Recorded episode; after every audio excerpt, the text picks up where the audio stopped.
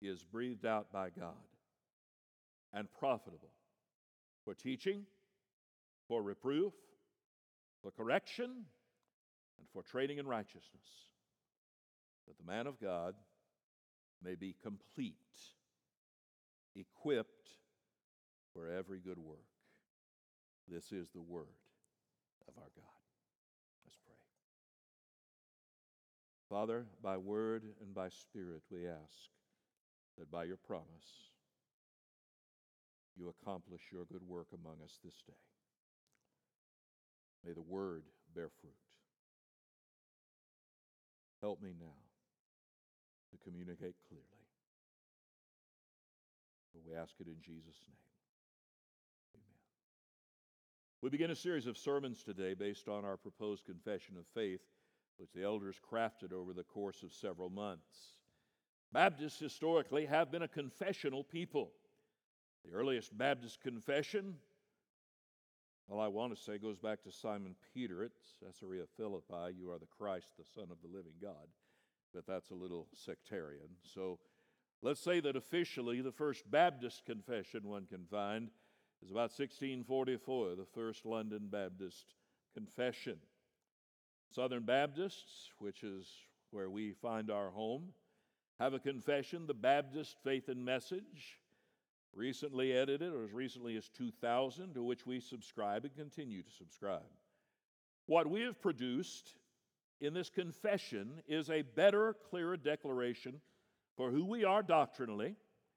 It serves as a public identifier. If somebody wants to know, so what does Boulevard believe? What are you actually like? This is the declaration. It's also the parameters for how teaching will be done here. Our confession defines what we believe, the central things. Our church covenant is a declaration, this we will do. A confession is, this is what we believe. And Baptists historically have included both those ideas. We say, this is to the world and to the church and to others. Here's what we believe to be true. And then here are the things that we will do. Now, I will admit at the outset, again, this is different than my typical sermonic pattern where I start at the beginning of a book, verse chapter 1, verse 1, and preach through to the end of the book. We shall return to that. But for the next few weeks, we'll want to make clear what it is that we are saying.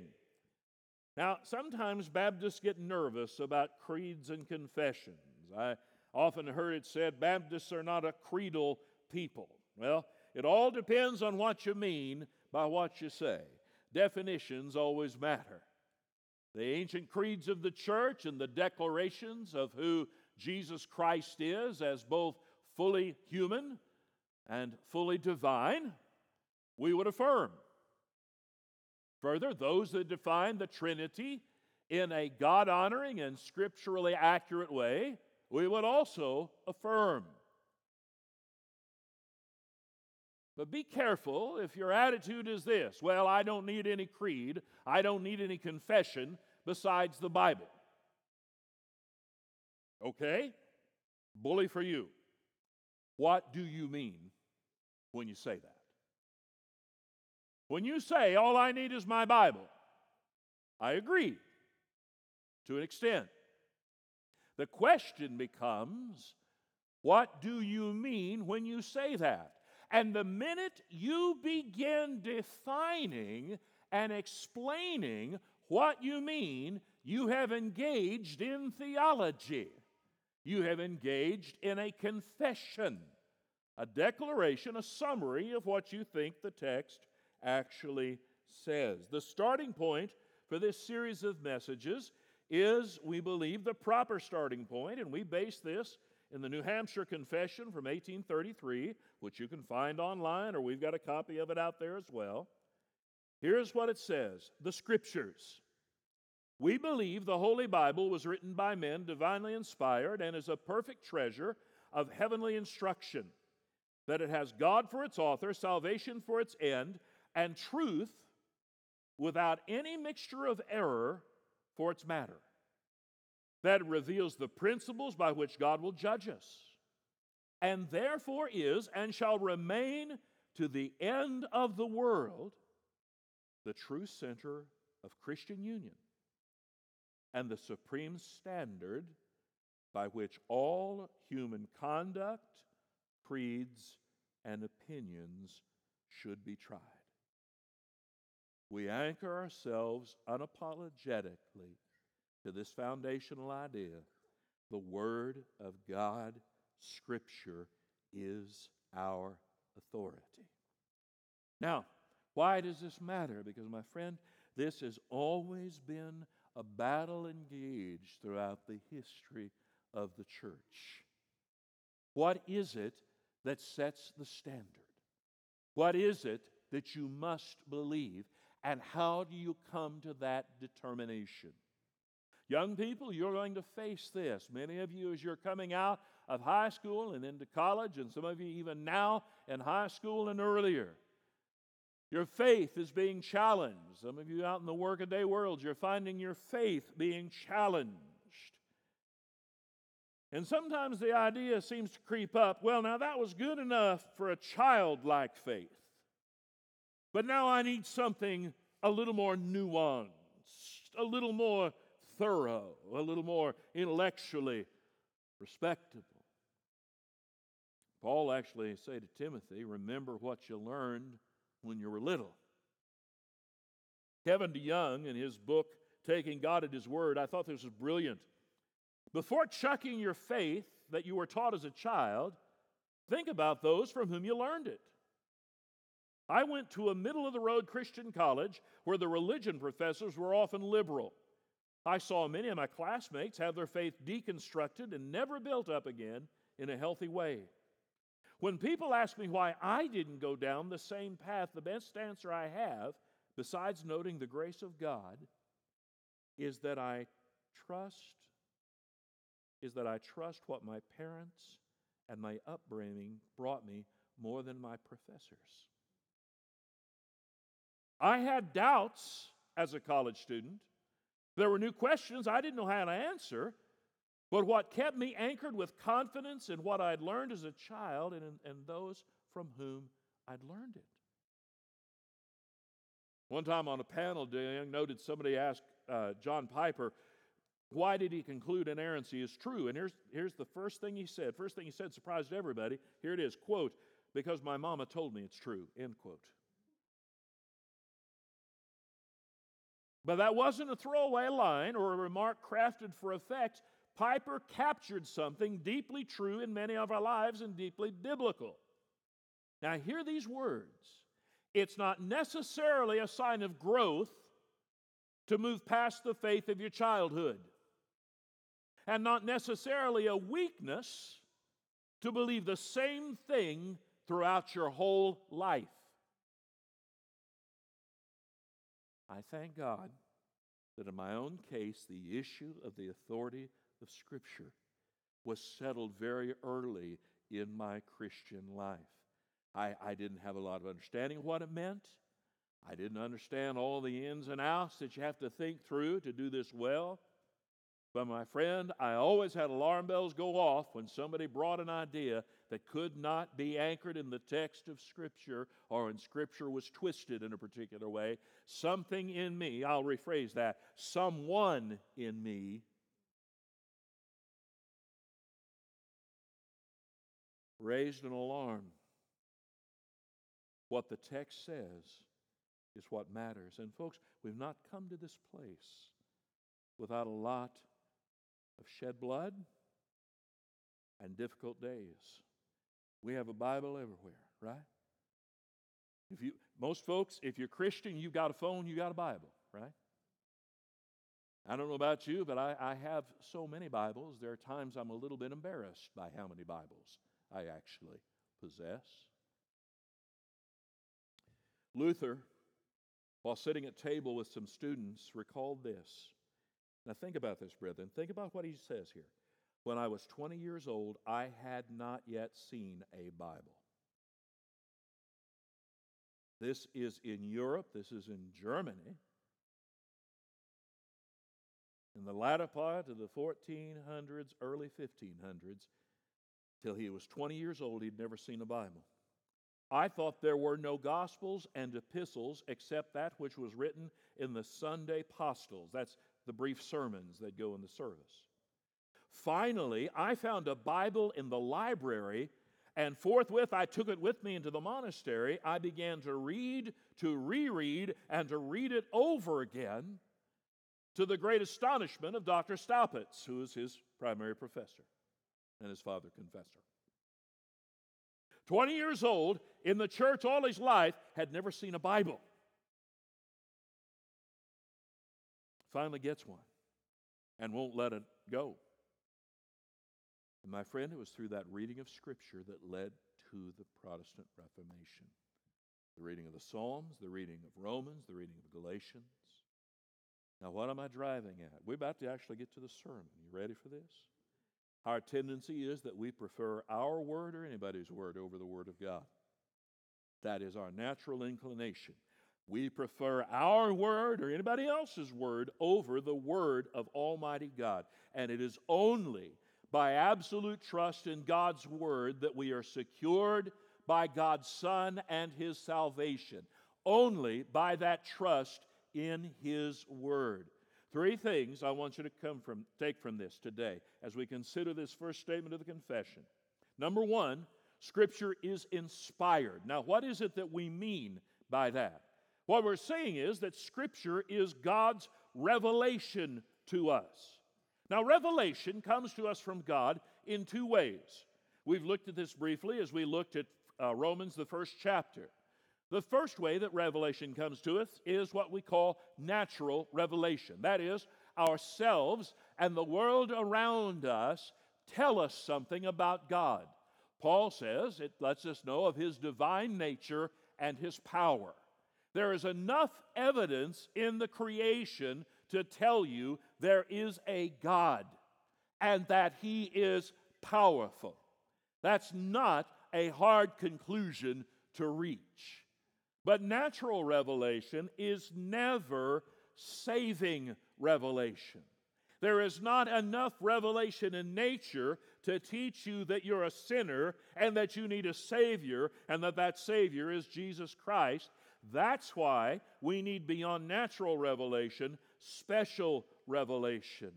What we are affirming is that the Scripture is the voice of God. The Latin for that, the vox Dei. And further, that it is the verbum Dei. That is, it is the Word of God. God has spoken. God has revealed himself. Please do not let anyone tell you that it doesn't make sense that God would reveal himself through the words of a book.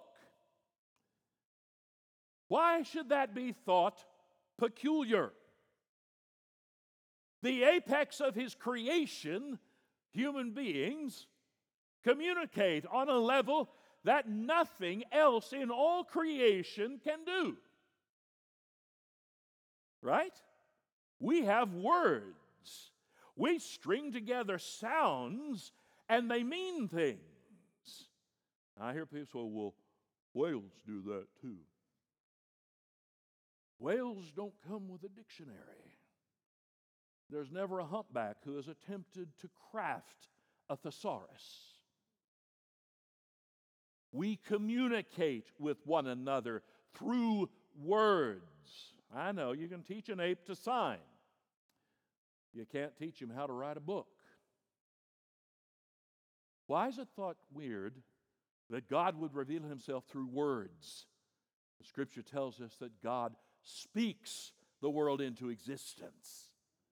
And it's obvious that in that understanding of the world, God would speak. And what we say in that is not only that Scripture is inspired, but further that it's authoritative. That is what Paul says here. Look at that phrasing in verse 16. All Scripture is breathed out by God. Breathed out by God.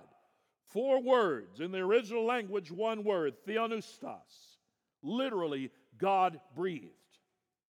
God breathes out Scripture. Now, for us, the terminologies that we use today, we talk about the infallibility of Scripture. What we mean by that is the Scripture cannot err.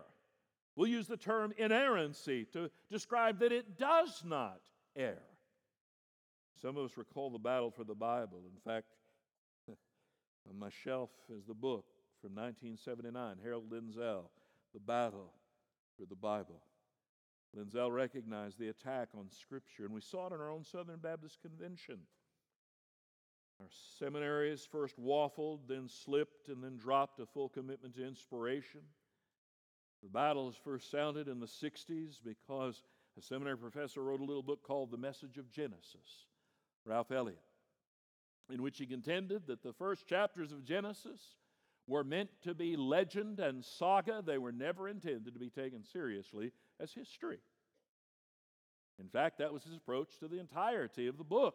Well, folks got a little alarmed about that. And then they got even more alarmed when the first volume of the Broadman Bible Commentary, published by the convention by Lifeway, what is today Lifeway, came out with the Genesis volume by a professor named Davies from Britain that affirmed the same approach to the book of Genesis. And the alarms start going off. Finally leads to the conservative resurgence that took place in the 80s, even extended into the early 90s, where Southern Baptists became the first convention, the first denomination to actually turn back from a liberal perspective toward a conservative one. Now, today, we talk about the authority of Scripture. Sometimes I think we feel like we've got to hang our head a little bit. I, I believe the Bible. Never hang your head. I believe the Bible. What it says. God has spoken. What he says is before us. When we affirm the inspiration, the authority of Scripture, when we speak about the Scriptures coming to us as revelation, what we are saying, please hear this, is not that the Bible addresses every single thing in life. It doesn't. But everything it addresses, it addresses truly. And while it may not answer every question you have, it answers all the questions that you need answered. Who is God? Who are you? What's your place in this world? How can one be reconciled to God? I know you're some of you are going to be frustrated because I left a lot of stuff out. Well, folks, there's a big, big area here. We're scratching the surface. Scripture's inspired. Secondly, Scripture's understandable. This is what theologians call the perspicuity of Scripture. Funny word. Perspicuity. What does it mean? Well, simply this. While the Scriptures contain some things that are hard to understand, most of it's abundantly clear.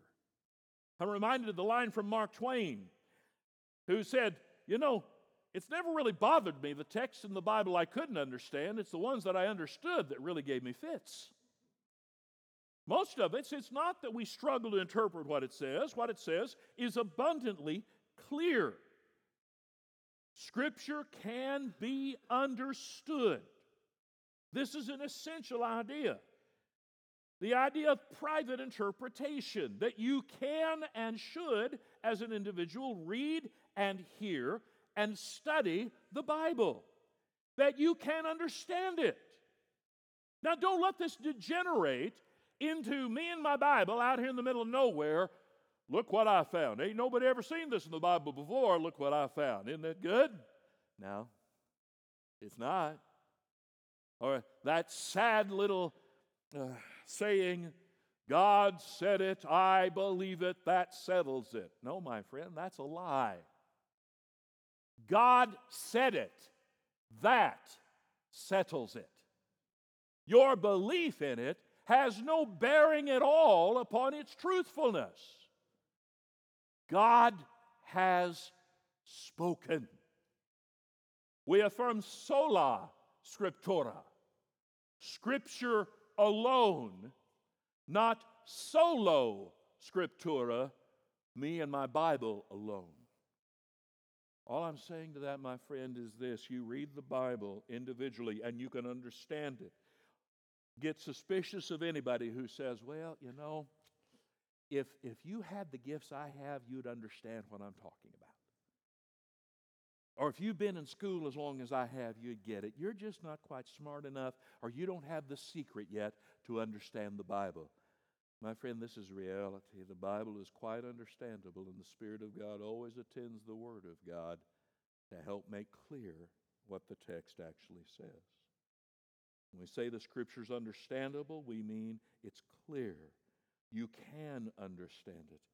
And that the central theme throughout this whole text is this the sufficiency, the primacy of Jesus Christ. Everything points to Him. Has the author of Hebrews opened his book? God, who in many times and many ways hath spoken to his people by through the prophets, has in these last days spoken to us through his Son.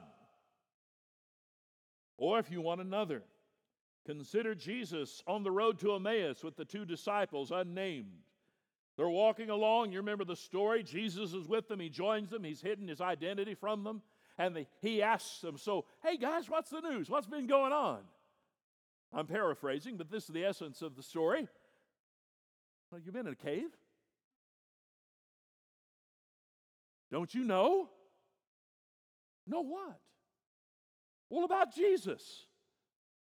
And they've put him to death, and we thought he was the one, but now we don't know what to think because somebody said that they went to his tomb and he isn't there anymore, and we just, we're just flummoxed.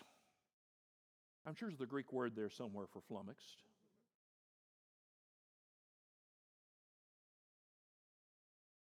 And they said to them, O foolish ones, slow of heart to believe all the prophets have spoken. Was it not necessary that Christ should suffer these things and enter into his glory? Now listen to this. And beginning with Moses and all the prophets, he interpreted to them in all the scriptures the things concerning himself.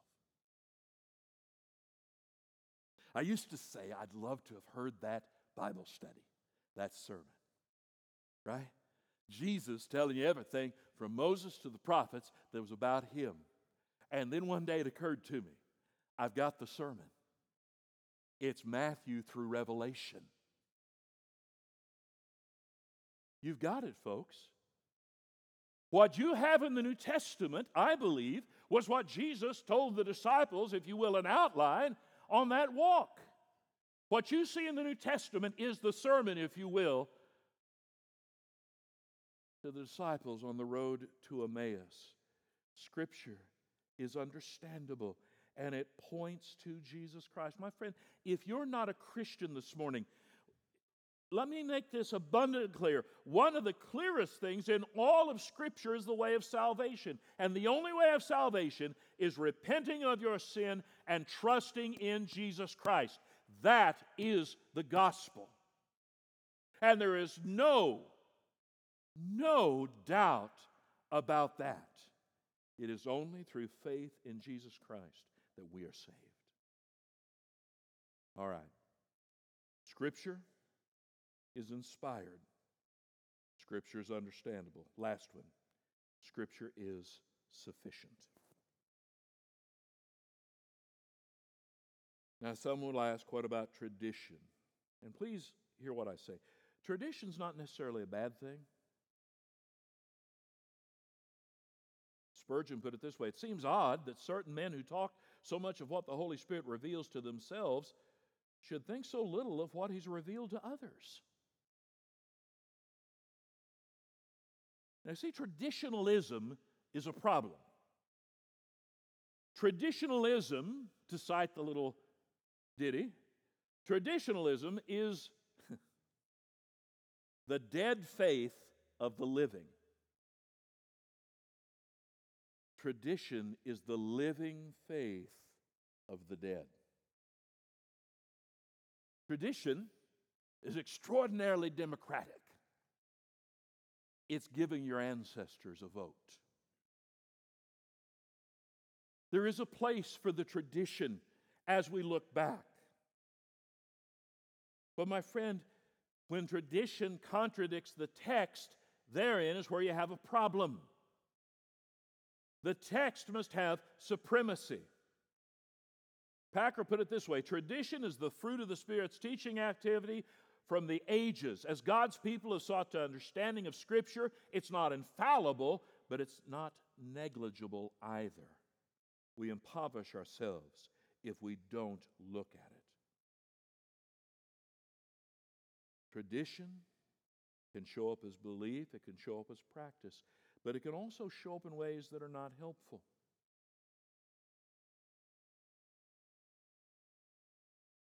What we assert is the Scripture is proven revelation, and we hear from God through the Scripture.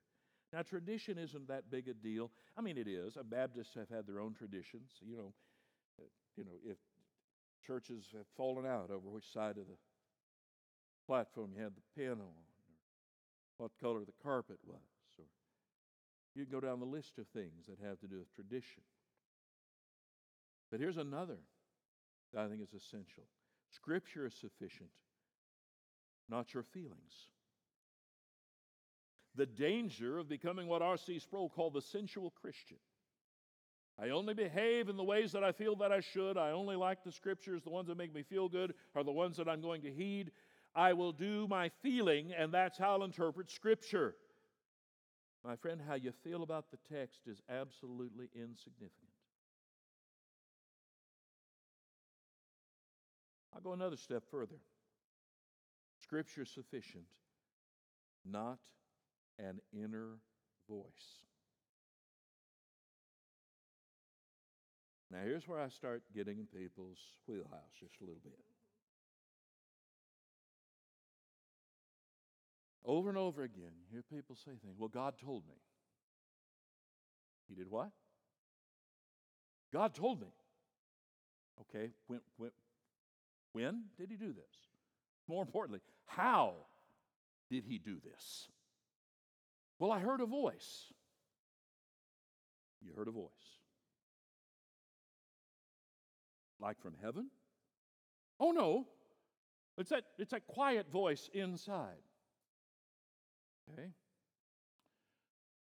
How do you know it was his voice? I just know. And over and over again, my friend, as a pastor, I've heard these, well, God told me to do this, God told me to do that, God led me this way, God led me that way, God did. Th-. And over and over again, the outcomes have been less than ideal.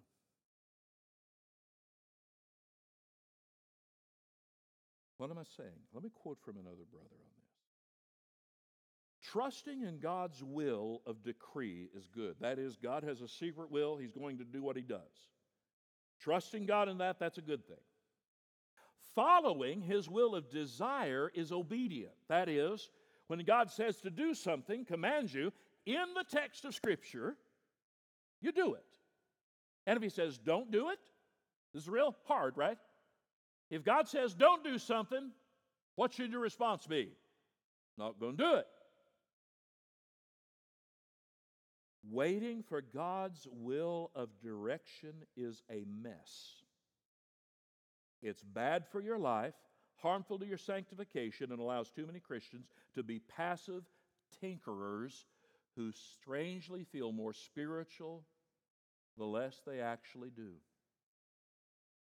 God is not a magic eight ball we shake up and peer into whenever we have a decision to make. He's a good God who gives us brains, shows us the way of obedience, and invites us to take risks for Him. We know God has a plan for our lives. That's wonderful. The problem is, we think He's going to tell us the wonderful plan before it unfolds. We feel like we can know and need to know what God wants every step of the way, but such preoccupation with finding God's will, as well intentioned as the desire may be, is more folly than freedom. And to that I will append my hearty amen.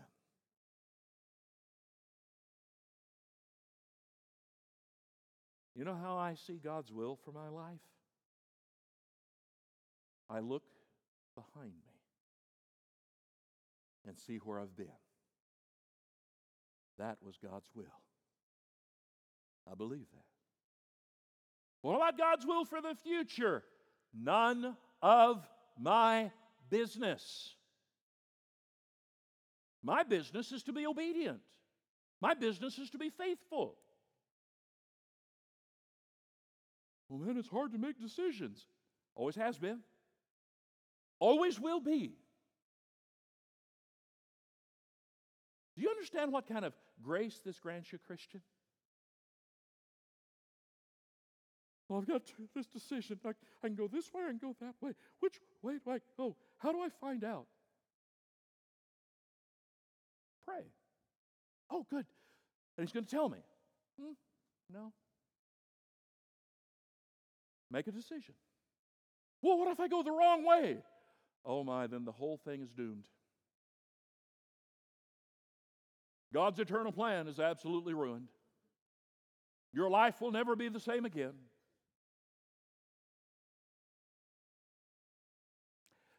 Here's what I'll tell you, folks the danger is when you think if you go, if you hear from God and you get the right path, that everything's going to go well, you're setting yourself up for failure.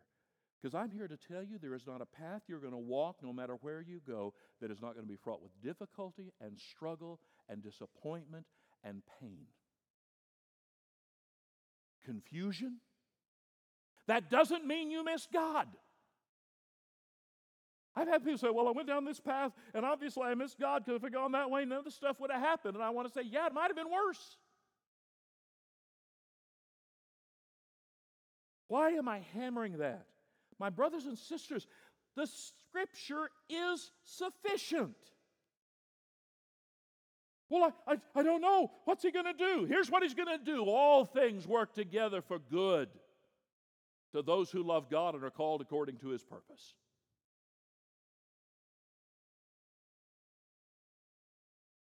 Or the book of Deuteronomy the secret things belong to the Lord, but the things revealed to us and our children forever.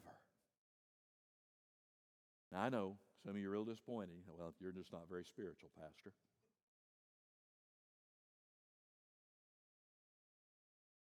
Let me say that based on the way you're thinking, I consider that a compliment if that's how you see it. I will walk under his word. I will hear what he says.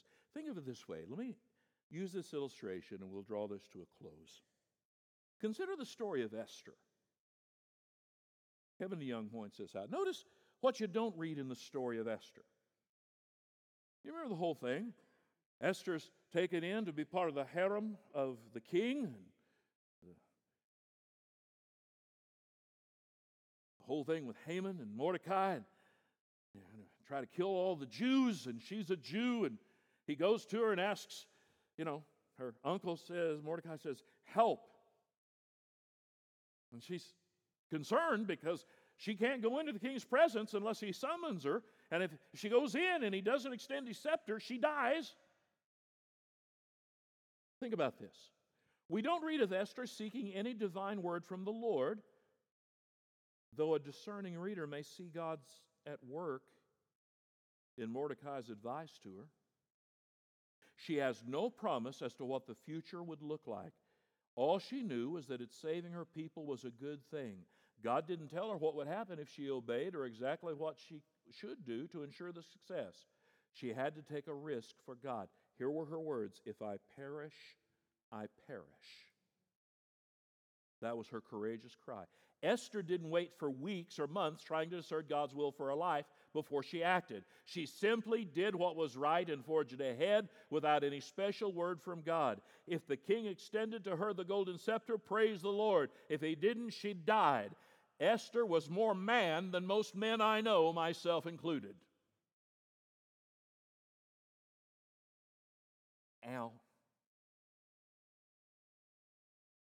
I know some of you say, well, what about I, the voice? That voice I hear. We've talked about this before. I'll summarize quickly. You know who the voice is? It's you. You talk to yourself internally. Every culture has the inner voice, it's cross cultural. Well, what happens when it sounds like God? Praise the Lord.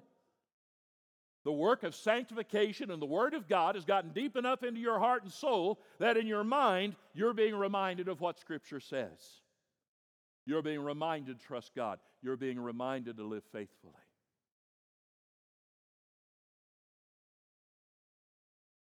Oh, Christian, why take so much time on this?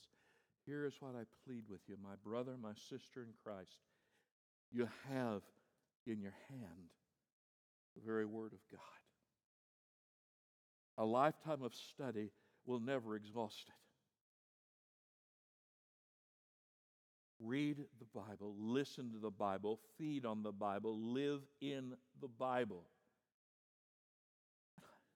Brothers and sisters, I pray God, as long as this church exists, as long as there's a ministry in this place, that the Word of God is what drives every single thing that's done.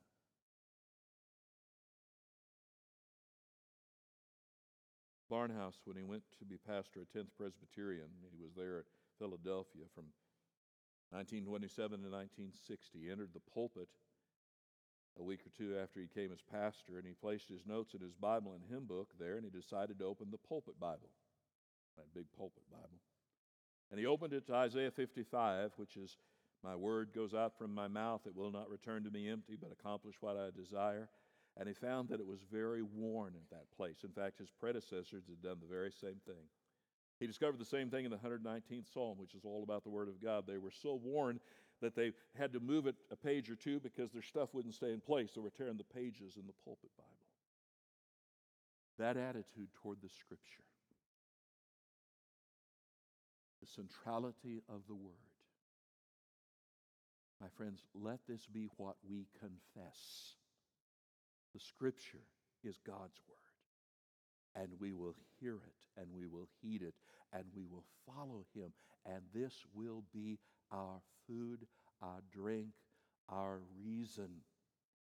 And from that, we will preach Christ and His glorious gospel. May we so confess. Father, our prayer now is that we would believe, have great confidence in the trustworthiness, the clarity, and the sufficiency of this, your word.